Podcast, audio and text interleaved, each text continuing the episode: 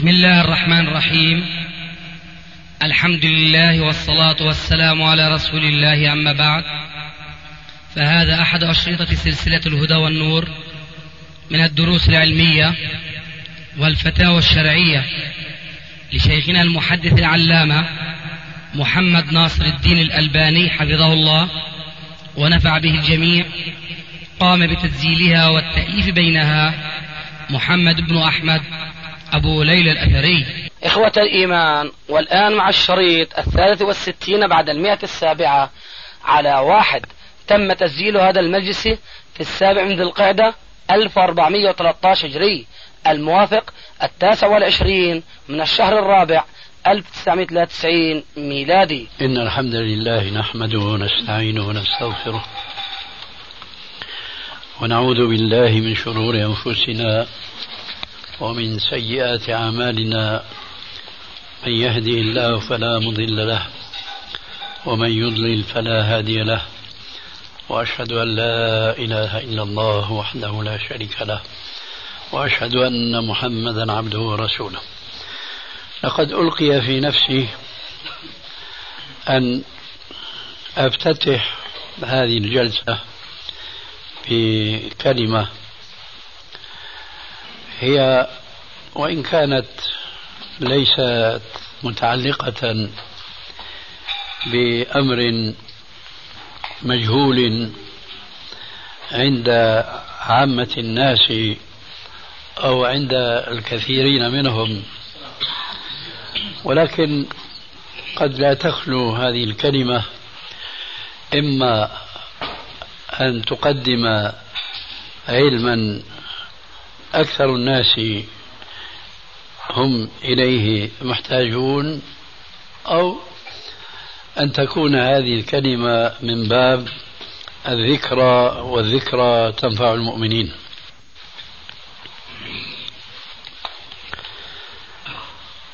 قد جعل الله عز وجل بحكمته لكل شيء سببا.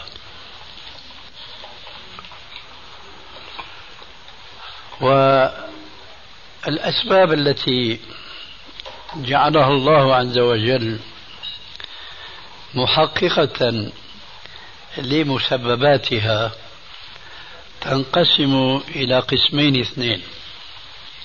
أسباب كونية مادية وأسباب أخرى دينية. شرعية. أما القسم الأول فيشترك في معرفته الصالحون والطالحون والمؤمنون والكافرون أي الأسباب المادية. فالطعام والشراب مثلا كل الناس يعلمون أنها من أسباب الحياة. الهواء الذي يستنشقه الإنسان كذلك. ثم تبدأ هذه الأسباب ترق وتخف وتخفى حتى يتفرد بمعرفتها خاصة الناس. هذا في الأسباب المادية. كذلك الأمر تماما في الأسباب المعنوية الشرعية. من هذه الأسباب المعروفة عند الجميع أن دخول الجنة ودخول النار لكل منهما سببه الشرعي وهو من عمل صالحا فلنفسه ومن أساء فعليها. ادخلوا الجنة بما كنتم تعملون. وهكذا النار لا يدخلها إلا الكفار أو الفساق مع الفرق بين الفريق الأول حيث يخلد في النار والفريق الآخر ينجو من الخلود في النار بسبب إيمانه وتوحيده. يرحمك الله. يرحمك الله. لا أريد الإطالة في هذا المجال وإنما أريد أن أذكر بحديث أخرجه الإمام مسلم في صحيحه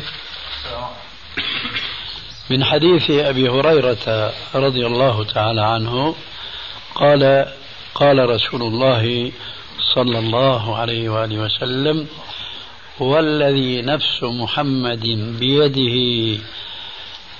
لا تدخلوا الجنة حتى تؤمنوا ولا تؤمنوا حتى تحابوا. أفلا أدلكم على شيء إذا فعلتموه تحاببتم؟ أفشوا السلام بينكم. هنا بيت القصيد كما يقال في بيان أن هناك أسبابا شرعية لا يعرفها كثير من الناس. لا تدخلوا الجنة حتى تؤمنوا ولا تؤمنوا حتى تحابوا. أفلا أدلكم على شيء إذا فعلتموه تحاببتم أفشوا السلام بينكم. إذا إفشاء السلام من المسلم على المسلمين سبب شرعي لوجود التحابب بين المسلمين وتدبير التدابر والتباغض. وعليكم السلام. فاليوم تجد كثيرا من الناس في بعض البلاد العربية التي يفترض فيها أن تكون أقرب الناس إلى الكتاب والسنة أولا فهما وثانيا عملا. تجدهم لا يهتمون ليس بإفشاء السلام وإنما بإلقاء السلام. وأظنكم تنتبهون معي للفرق بين إلقاء السلام وبين إفشاء السلام. في هنا عموم وخصوص كل إفشاء للسلام هو إلقاء وليس كل إلقاء للسلام هو إفشاء. فالإفشاء يعني كثرة الاستعمال كثرة إلقاء السلام. أما إلقاء السلام فلا يعني إفشاء السلام. فأنت مثلا من إلقاء السلام الذي لا بد لك منه شرعا وتكون آثما لا سمح الله إذا لم تلقي السلام على الأصح من قولي العلماء. إذا لقيت المسلم كما قال عليه السلام فسلم عليه. فإذا لقيته ولم تسلم عليه فقد أثمت لأن إلقاء السلام كما أشرت آنفا على أصح قولي العلماء واجب كرده. فكثير من الناس يلقى بعضهم بعضا فلا يلقون السلام المأمور به في الإسلام وإنما صباح الخير مساء الخير مرحبا من هذا الكلام. والأسوأ من هذا وهذا مجرب مع الأسف في هذا البلد تدخل على الواحد تلقي السلام لك أهلا مرحبا أو ما يشبه هذا الكلام. وبخاصة إذا ودعته بالسلام فلن تسمع منه رد السلام. وهذا خلاف للقرآن. فهذه المسألة مع أنها ليست من الأركان الإسلامية لكنها في الواقع إنها من الواجبات الدينية. إذا لم يقم بها المسلمون فهل تظنون أنهم يقومون بالجهاد الأكبر؟ لا يستطيعون. ولذلك فلا مجال لأن يطمع المسلمون العاطفيون للجهاد حقيقة في سبيل الله عز وجل. إلا بالعلم أولا ثم بالعمل المقرون بالعلم النافع. فهذا من العلم النافع. إذا لقيته فسلم عليه. إذا حييتم بتحية فحيوا بأحسن منها أو ردوها.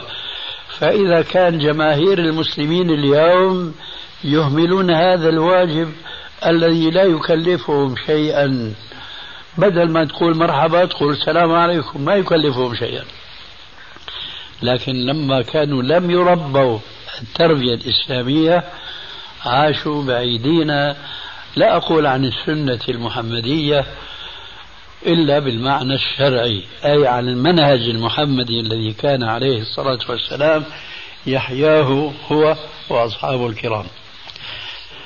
أه، لا أريد كما صممت في نفسي أن أطيل في كلمتي إلا أني أريد أن أذكر إخواننا الحريصين الذين في ظني لم يكونوا بحاجة إلى مثل هذه المقدمة إلا من باب وذكر فإن الذكرى تنفع المؤمنين لكن قد يكونون بحاجة إلى أن يتعلموا أو على الأقل إلى أن يذكروا من باب أولى بما سيأتي بيانه في حديث صحيح يرويه الإمام أحمد وغيره أن النبي صلى الله عليه وآله وسلم كان في مجلس حينما دخل رجل فقال السلام عليكم.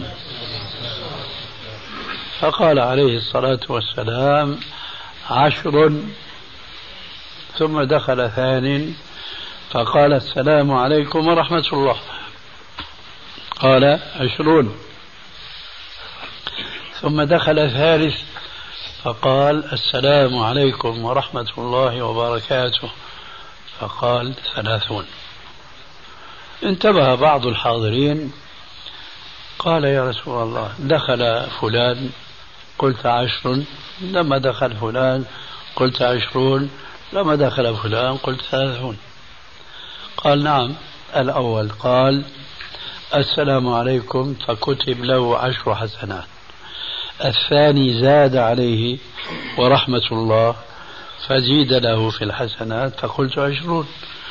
والثالث زاد على الاثنين وبركاته فزيد عشرا أخرى فكان المجموع ثلاثين. فأريدكم أن تكونوا حريصين على كسب الحسنات بأيسر الأسباب. بأيسر الأسباب. الواحد منا يجلس ويتكلم بكلام إن قلنا إنه لا يحاسب عليه يوم القيامة لكن على الأقل أنه لا يكتب له أجر. فيكون حياته خسارة. فإذا إذا دخلت مجلسا فاهتبلها فرصة قبل الجلوس يسجل لك ثلاثون حسنة. لا تدخل تقول السلام عليكم بس تكون من الجماعة القانعين بالقليل من الأجر. لا كونوا طماعين في الخير. قل السلام عليكم ورحمة الله وبركاته حتى يكتب لك ثلاثون حسنة.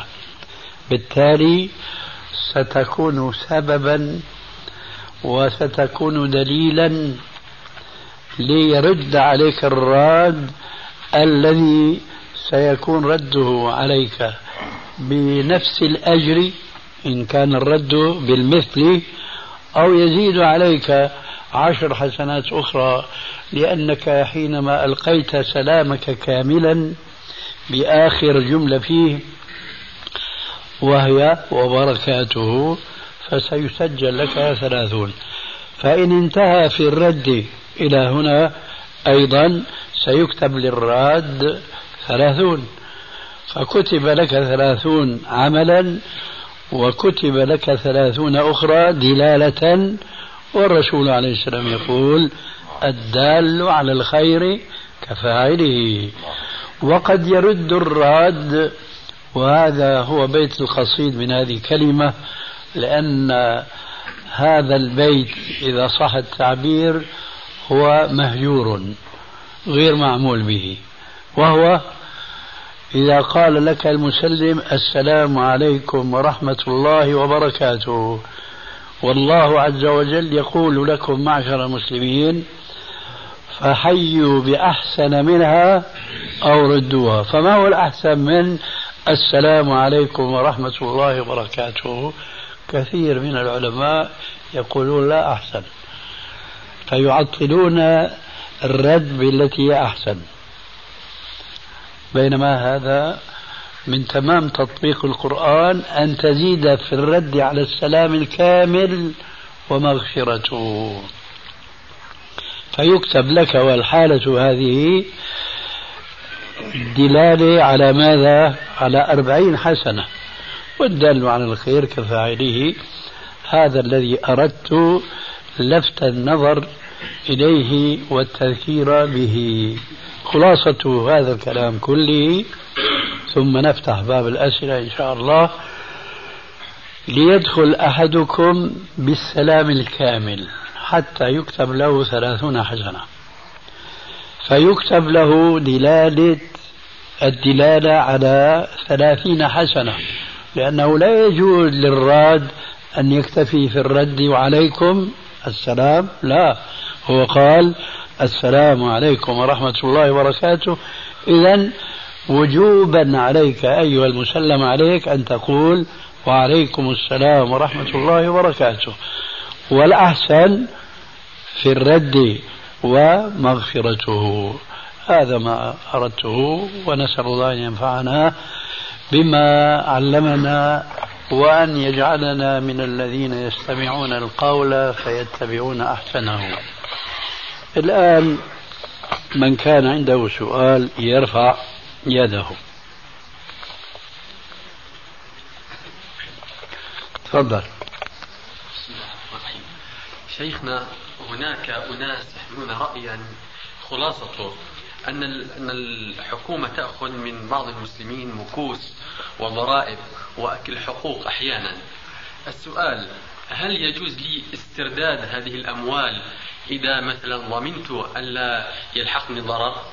استرداد؟ آه يعني بالضبط تحايل ربما. كيف يعني استرداد؟ ربما بالتحايل. معليش معليش لا أفهم الاسترداد الذي تعنيه. نعم. هل تستطيع أن تضرب مثلا؟ إيه، ربما. إيه، إيه، هناك مثلا موظفين في في الحكومة في مؤسسة حكومية. بقول أنا مثلا أسجل إلي ساعات دوام زائدة وأخذ مقابلها مثلا من غير عمل مقابلها مال. ذلك لأنه الحكومة مثلا تظلمني أو مدير السلطة أو الرئيس يظلمني. فيعني ماذا نرد على هذا الإنسان في هذا الباب؟ وجزاك الله خير الرد يكون بحديث صحيح مرفوع إلى الرسول عليه السلام وآخر موقوف على عبد الله بن مسعود رضي الله تعالى عنه وروي مرفوعا. أما الحديث المرفوع صحيحا عن الرسول عليه الصلاة والسلام فهو قوله. أد الأمانة إلى من ائتمنك ولا تخن من خانك. لا تخن من خانك. وهذا وإن كانت دلالته صريحة لكن لابد من لفت النظر إلى شيء. قد يخفى على بعض الناس وقد يكون ظاهرا لبعض الناس ولكن الشيطان يتخذ مناسبة استرداده ما يدعيه من الحق من ظالمه سواء كان حكومة أو شعبا أو فردا. قد يستغله الشيطان فيوسوس إليه أنك أنت مظلوم مثلا بمئة دينار وهو مش مظلوم بمئة دينار. مظلوم مثلا بتسعة وتسعين معلش زيادة دينار؟ هذا مثال تقريبي بطبيعة الحال. فحينما يدعي مدعي ما أنه فلان ظلمني من الشاهد على أنه ظلمه؟ ومن الشاهد على أنه ظلمه بالمقدار الذي يدعيه؟ من هنا يفتح على نفسه بابا ليأكل أموال الناس في الباطل بدعوى استرداد الحق المهضوم. لذلك من باب سد الذريعة وهو باب من أبواب الشريعة الكاملة الفاضلة أد الأمانة إلى من ائتمنك ولا تخن من خانك. أما الحديث الموقوف فهو من روائع كلام ابن مسعود رضي الله تعالى عنه حيث نصح أصحابه فقال لا تكونوا إمعة تقولون إن أحسن الناس أحسنا وإن أساءوا ظلمنا ولكن وطنوا أنفسكم إن أحسنوا أن تحسنوا وإن أساءوا فلا تظلموا. وإن أساءوا فلا تظلموا. غير سؤال آخر. تفضل. نتعرف على الإلحاد وحكمه في الدين. إيش؟ ما هو الإلحاد وما حكمه في الدين؟ الإلحاد هو إنكار الدين. وحكمه؟ حكمه خلود في النار جهنم. طيب تفضل. حكم الشرع في جمع النيات بين نفل ونفل وبين فرض ونفل بين نفل ونفل وفرض ونفل.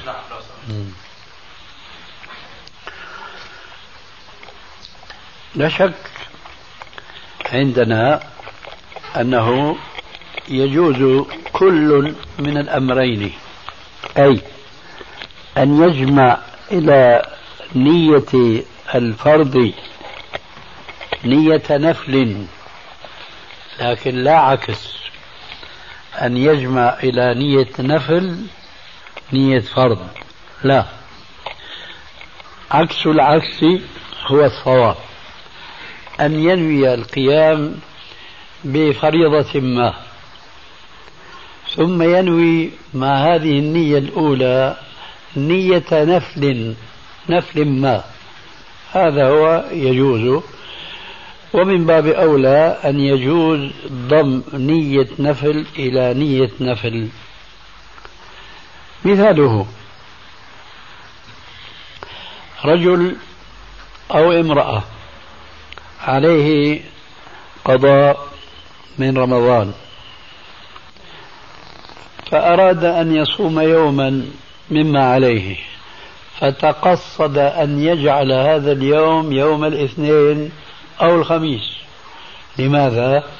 لأنه يعلم أن صيام يوم الاثنين وصيام يوم الخميس نفلا له فضيلة خاصة معروفة في الأحاديث الصحيحة لكن هو الآن ليس في صدد الجمع بين نيتين وعملين أي يعطي عملا لنية الفرض وعملا آخر لنية النفل. أي هو لا يريد أن يصوم الاثنين والثلاثاء أو الأربعاء والخميس. فاليوم الأول يجعله مثلا فرضا والثاني يجعله نفلا. لا يريد لأنه إما رجل من عامة الناس حسبه أن يأتي بما فرض الله عليه على مذهب ذلك الأعرابي الذي جاء إلى النبي صلى الله عليه وآله وسلم وسأله عما فرض الله عليه فذكر له خمس صلوات في كل يوم وليلة صوم شهر واحد في كل سنة هو شهر رمضان وهو يسأله هل علي غيرهن؟ قال لا إلا أن تتطوع فما كان من هذا الرجل بعد أن سمع من الرسول عليه السلام ما فرض الله عليه من الأركان قال والله يا رسول الله لا أزيد عليهن ولا أنقص. لا أزيد عليهن من النوافل ولا أنقص منهن من الفرائض وإنما أنا سأحرص كل الحرص على أداء ما فرض الله علي أداء كاملا لا أزيد عليهن شيئا تطوعا. فبماذا شهد الرسول عليه السلام له؟ قال أفلح الرجل إن صدق دخل الجنة إن صدق. قال عليه السلام إن صدق لأن الوفاء بالوعد كثير من الناس. لا يقومون به. لكن رجل وعد فقال عليه السلام يدخل الجنة إن وفى بوعده. فإذا رجل عليه قضاء يوم رمضان لمرض أو لسفر أو امرأة لحائض مثلا. لكن سأل مثل هذا السؤال يوما ما أو سمع الجواب عليه فأراد أن يجعل يوم قضائه يوم الاثنين أو يوم الخميس. هذا له يجوز له ذلك أولا. ثم هذا خير من الذي لا ينوي نية النفل.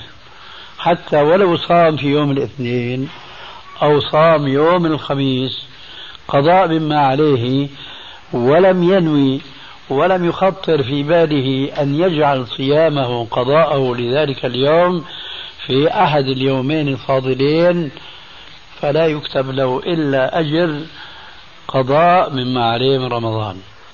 بينما الآخر إذا أضاف إلى نية القضاء نية النفل في هذا اليوم لكن هو يوم واحد لا يتسع لصوم يومين فهو سيصوم يوما واحدا. لذلك قلنا يضم نية النفل إلى نية الفرض لأن الفرض مقدم على النافلة. إذا نستطيع أن نقول كما قلنا في كثير من المجالس جوابا عن مثل هذا السؤال هنا في هذا المثال والأمثلة تكثر وتكثر جدا ولا نعدد الأمثلة توفيرا للوقت. في هذه المسألة قضاء يوم رمضان عندنا ثلاث صور. نبدأ بأعلاها ثم بالوسطى ثم في الدنيا. فنقول رجل عليه قضاء يوم رمضان يعطيه يوما خاصا لهذا القضاء ثم يصوم يوم الاثنين أو الخميس بنية النفل. فهذا يكتب له أجران مضاعفان. أجران مضاعفان. لأن العمل القيام بالعبادة يقبل مضاعفة الأجر عند الله عز وجل فضلا من عنده ورحمة. كما جاء في الحديث الصحيح أن الله عز وجل يقول لملائكته إذا هم عبدي بحسنة فلم يعملها فاكتبوها له حسنة وإذا عملها فاكتبوها عشر حسنات إلى مئة حسنة إلى سبعمائة إلى أضعاف كثيرة. والله يضاعف لمن يشاء. إذا حينما ينوي فقط كتب له حسنة. أما إذا فعل فيكتب له عشر فما فوق. الذي قضى يوما من رمضان كتب له على الأقل عشر حسنات. ثم أضاف إلى ذلك صيام يوم الاثنين أو الخميس كتب له عشر حسنات أخرى على الأقل. هذه الصورة العليا. الصورة الوسطى ما تحدثنا آنفا. هو يريد أن يصوم يوما واحدا. إذا فليصوم هذا اليوم بنيتين. النية الأولى نية الفريضة والأخرى نية النافلة. لفضيلة الوقت واليوم ألا وهو الاثنين والخميس. هذه الصورة الوسطى. الدنيا ما بخطر في باله إطلاقا النية الحسنة التي تكتب له حسنة بهذا ينتهي الجواب عن السؤال السابق. بسم الله الرحمن الرحيم. أه حديث أورده الشيخ الطحان مثالا للحديث الضعيف وصححه شيخنا الألباني. بسم الله الرحمن الرحيم. أه حديث أورده الشيخ الطحان مثالا للحديث الضعيف وصححه شيخنا الألباني. وقال الشيخ علي حشيش وهذا رجل محدث مصري. قال الشيخ علي حشيش أن تصحيح الشيخ الألباني لهذا الحديث آه، بأن جاء بمتابع لهذا الحديث في مسند الإمام أحمد قال أن هذا الحديث آه، المتابعة التي جاءت له كانت متابعة قاصرة وأن الحديث بطوله ليس صحيحا. فما تعليقكم على هذا الحديث؟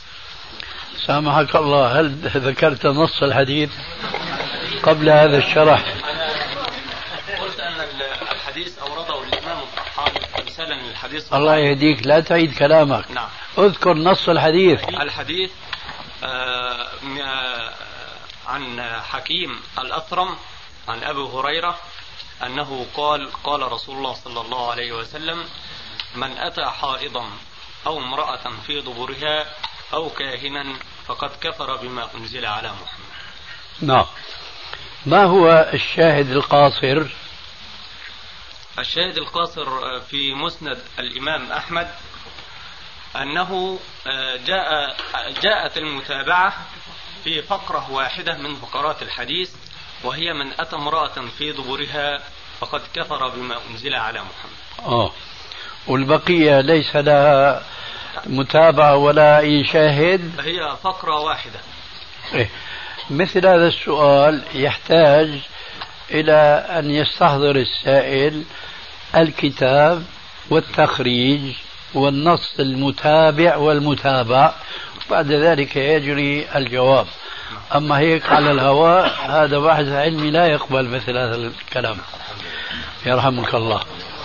فإن كنت آه، يعني جادا وحريصا على أن تحظى بالجواب عن هذا السؤال تتصل بي هاتفيا في كل ليلة من الساعة التاسعة إلى الساعة الحادية عشر. فأنا أفتح الكتاب أمامي وأنظر وأنا أسمع ما تقول وأعطيك الجواب إما بتراجعي عن خطئي أو لبيان خطأ غيري. وإياك إن شاء الله. تفضل. السلام عليكم. وعليكم السلام. آه شيخنا الفاضل آه بالنسبة لاستخدام بعض العطور وخاصة التي تحتوي على مادة الاسبيرتو هل هناك حرمة في استخدامها؟ وما قولكم آه وما قولكم بمادة الاسبيرتو هل هي نجسة أم طاهرة؟ أفتونا مأجورين وجزاكم الله خير السبيرتو هو في الحقيقة من حيث الحكم الشرعي أم أم الخبائث. الخمر كما تعلمون أم الخبائث. والخمر هو عبارة عن مركب من ماء ومن آه، يعني مواد حلوة سكرية. ومن هذه الكحول لا الماء ولا السكر الحلو الموجود في هذا الخمر هو سبب الإسكار وإنما سبب الإسكار هو الكحول. ولذلك يصح لي أن أقول بأن الكحول أو سبيرتو هو أم أم الخبائث. وإذا كان الله عز وجل قد حرم أم الخبائث فمن باب أولى أن يكون محرما في شرعه أم أم الخبائث. ولكن الذي يجب أن يعرفه طلاب العلم أنه لا تلازم شرعا بين كون الشيء محرما وبين كونه نجسا. وإنما العكس هو الصواب. كل ما كان نجسا شرعا فهو حرام ولا عكس. أي ليس كل ما كان حراما فهو نجس. أولا هذا من ناحية الشرع. أي لم يأتي في الشرع هذا التلازم بين المحرم وبين النجاسة. لم يأتي أي نص لا في الكتاب ولا في السنة. مع اختلاف المسلمين كما سنذكر. آه ثانيا هناك إجماع بين علماء المسلمين على تحريم أشياء ومن جهة أخرى إجماع آخر أن هذه الأشياء المحرمة ليست نجسة. مثلا الذهب محرم على الرجال مباح للنساء على تفصيل لا مجال الآن لذكره. فلو أن رجلا كان يحمل في يده في إصبعه خاتما من ذهب فهو لا شك قد ارتكب محرما. فقام يصلي.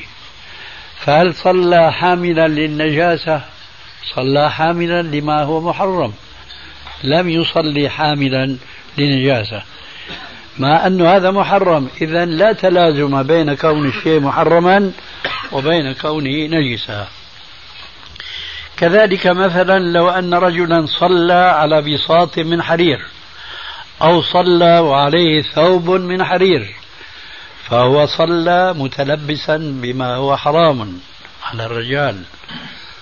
لكن هل صلاته باطلة لأنه صلى وهو يحمل نجاسة؟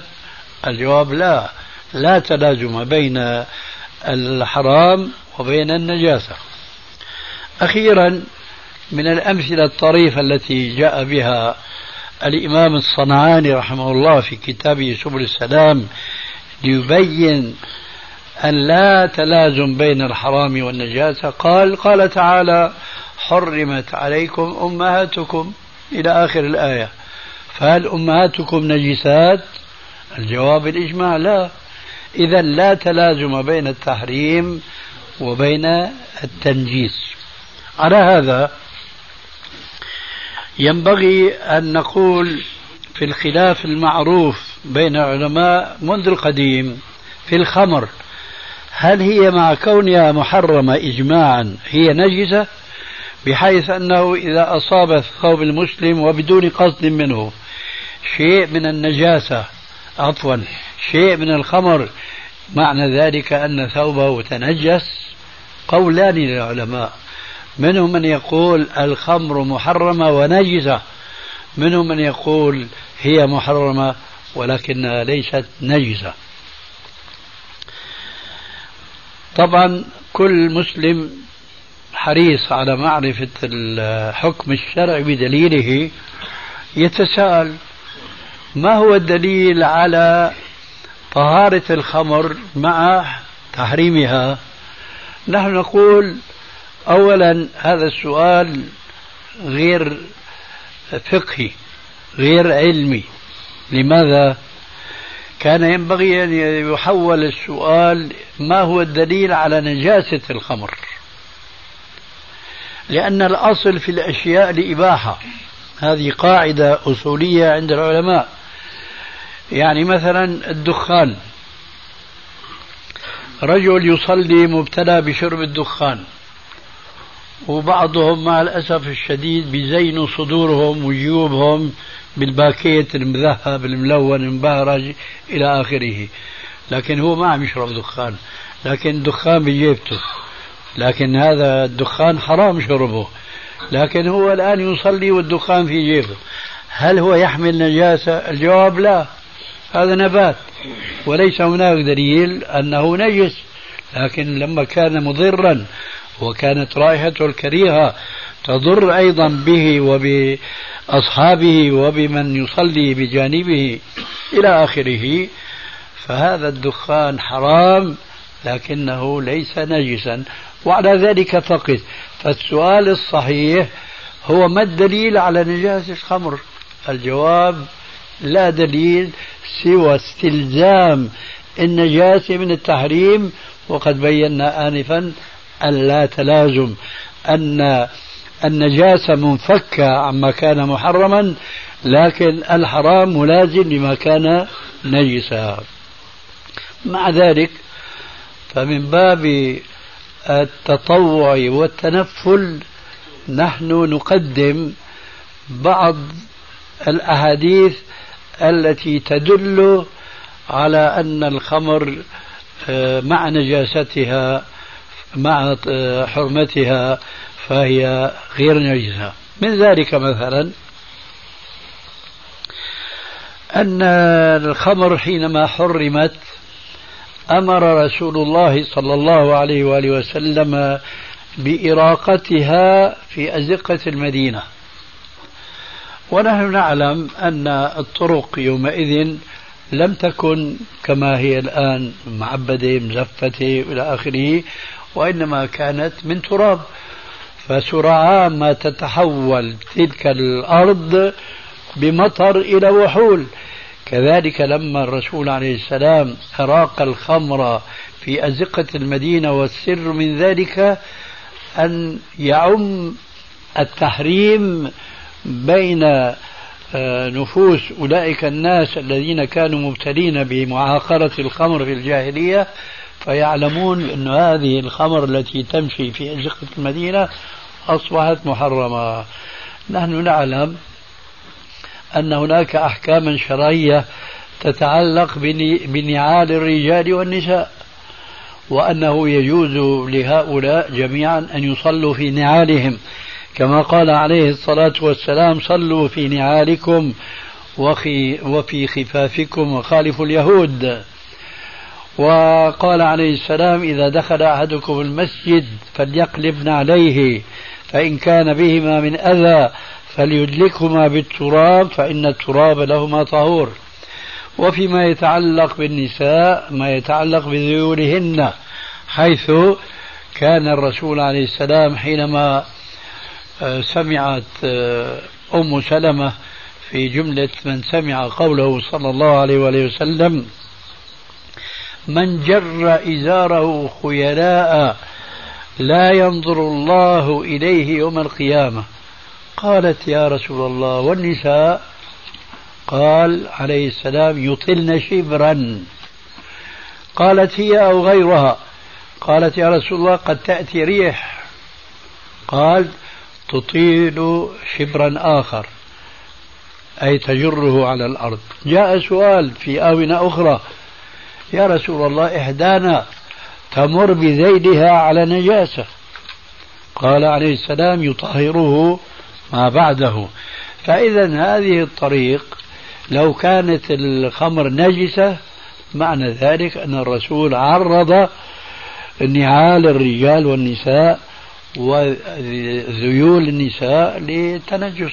فما كان رسول الله صلى الله عليه وسلم ليفعل ذلك لو كان الله قد أوحى إليه بأن الخمر نجسة كما هي محرمة.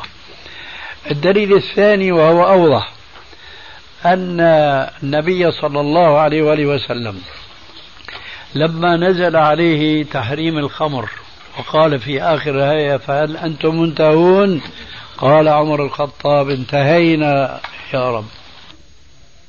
هناك في مكان ما زقاق ممتلئة خمرا. فطلب عليه الصلاة والسلام بالمدية السكين فأخذ ضربا في الزقاق. قال قائل يا رسول الله إن فيها لمنفعة.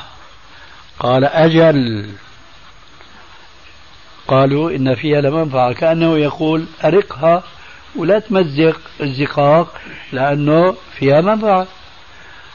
ما قال عليه السلام ما فيها منفعة لأنها نجسة وإنما أقرهم على قولهم بقول أجل لكنه تابع. فقال وإنما فعلت ذلك انتقاما لحرمات الله يعني تغليظا لتحريم الخمر شق الزقاق التي يعترف هو بأنه يمكن الارتفاق والانتفاع بها. إذا الخمر إذا لابست زقا والزقاق لعلكم تعرفون أنه ليس الإناء الأملس من شو اسمه هذا المعدن؟ فخار أو الصيني هذا اللميع الجميل. إلى آخره. لا الزقاق عبارة عن جلد مصاص يمتص. مع ذلك أقرهم على أنه يمكن الانتفاع بهذه الرقاق بهذه الزقاق ولكن إنما أشقها انتقاما لحرمات الله تبارك وتعالى. خلاصة القول الخمر وأصلها سبيترو نجس حرام لكنه ليس بنجس. إذا عرفنا هذه الحقيقة أمكننا أن نجيب عن طرف من السؤال السابق أن الكحول التي توجد في بعض الطيوب لا تجعل الطيب نجسا. فيجوز الحالة هذه من حيث أنه ليس بنجس أن يتطيب في ثوبه أو في وجهه أو في شعره. ولكن الآن يأتي الجواب عن الطرف الأول من السؤال.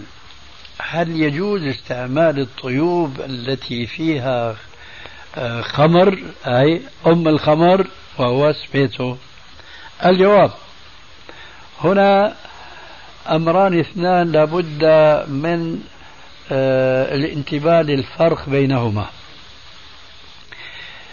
إما أن يصنع هذا الطيب المركب فيه الكحول في بلد الإسلام فهذا لا يجوز. لأن ذلك يعني أن المسلم يعصر الكحول من أي مادة من المواد وهذا لا يجوز لما سبق ذكره من قوله عليه السلام في جملة من لعن من العشرة عاصرها ومعتصرها فلا يجوز.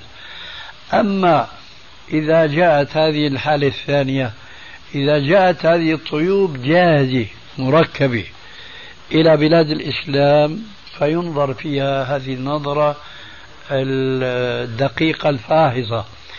إن كانت الطيوب إن كانت الكحول فيها نسبة عالية كما هو في كثير مما يسمى بالكولونيا قد يكون الكحول فيها بالمية ستين سبعين ثمانين إلى آخره. بحيث أنه هذا السائل المسمى بالكولونيا بعض المدمنين الخمر باستطاعتهم مع بعض الإضافات التي يضيفونها إلى هذه الكولونيا فيشربونها ويقضون حاجتهم المحرمة بها. فإذا كانت نسبة الكحول كثيرة فلا يجوز المتاجرة بها لا شراء ولا بيعا أما إذا كانت الكحول نسبتها قليلة بحيث أنه لا يصدق على هذا السائل قوله عليه الصلاة والسلام ما أسكر كثيره فقليله حرام. إذا كانت نسبة الكحول قليلة جاز شراء هذه الطيوب وبيعها. هذا تفصيل ما جاء في ذاك السؤال معكم الآن آه، خمس دقائق فقط وننتهي إن شاء الله. نحن قلنا في أول الجلسة ونريد أن نحافظ على قولنا. لا أريد أن أسمع صوتا وإنما أرى يدا مرفوعة فقط. تفضل. بسم الله الرحمن الرحيم. يتعرض بعض الأشخاص لحوادث السير فيقرر الأطباء موت الدماغ وبقاء حياة القلب. فيتبرع أولياء الأمر بقلب هذا الرجل فيتوفى في حين الصورة الأخرى. عفوا إيش قلت أخيرا؟ قبل الصورة الأخرى. يقرر الاطباء موت الدماغ أي نعم. وبقاء حياة القلب. فيتبرع أولياء الأمر بقلب هذا الرجل الذي هو يقرر موت الدماغ الأطباء يقرون بأن حياته لا يمكن أن تستمر. فيتبرعون بقلبه إلى رجل مريض بالقلب آخر مريض آخر. فطبعا يستأصل القلب حال حياة القلب حال موت الدماغ فتنتهي حياة ذلك المريض أو الحادث آه، الشخص. الصورة الأخرى البعض يوصي بأخذ آه، بعض أعضاء جسمه بعد موته موتا طبيعيا كالقرنية مثلا. الحكم الشرعي في الصورتين جزاكم الله خير لا نحن ما نرى أي نوع من أنواع التصرف سواء قبل الموت أو بعد الموت. لا يجوز لا للمسلم الحي أن يتبرع بشيء من أعضائه ولا يجوز أن يوصي بأنه يؤخذ منه كذا وكذا بعد وفاته. كل ذلك لا يجوز. أما إذا كان حيا فالأمر واضح لأن في ذلك إضرارا بنفسه والرسول صلى الله عليه وآله وسلم كان يقول لا ضرر ولا ضرار. أي كما لا يجوز أن تضر بغيرك لا يجوز أن تضر بنفسك. بل آه، كما قال عليه السلام في باب الصدقة ابدأ بنفسك ثم بمن تعول. ابدأ بنفسك ثم بمن تعول. فضلا عمن لا تعول. فما ينبغي أن أن تنسى نفسك وتحسن إلى غيرك فتضر بنفسك. فهذا إذا كان حيا فلا ضرر ولا ضرار. أما إذا أوصى بعد وفاته وانتهت حياته الدنيوية فهذا حكمه نفس الحكم ولكن بدليل قوله عليه الصلاة والسلام كسر عظم المؤمن الميت ككسر حيا. فاللعب بعين الميت وأخذ القرنية منه هذا من هذا القبيل وهو من باب التمثيل أو المثلى التي نهى الرسول عليه السلام أن يتعاطى المسلم حتى بالكفار الذين يقعون قتلى في ساحة المعركة. لذلك فما عليه بعض الناس من التوسع في إصدار الفتاوى بإباحة النوع المتعلق بالحي أو ذاك النوع المتعلق بالميت فهذا توسع غير مرضي وغير موافق لمثل ما سبق ذكره من الأدلة الشرعية. خلاص؟ سبحانك اللهم بحمدك أشهد أن لا إله إلا أنت. أستغفرك وأتوب إليك. الله يعطيك العافية.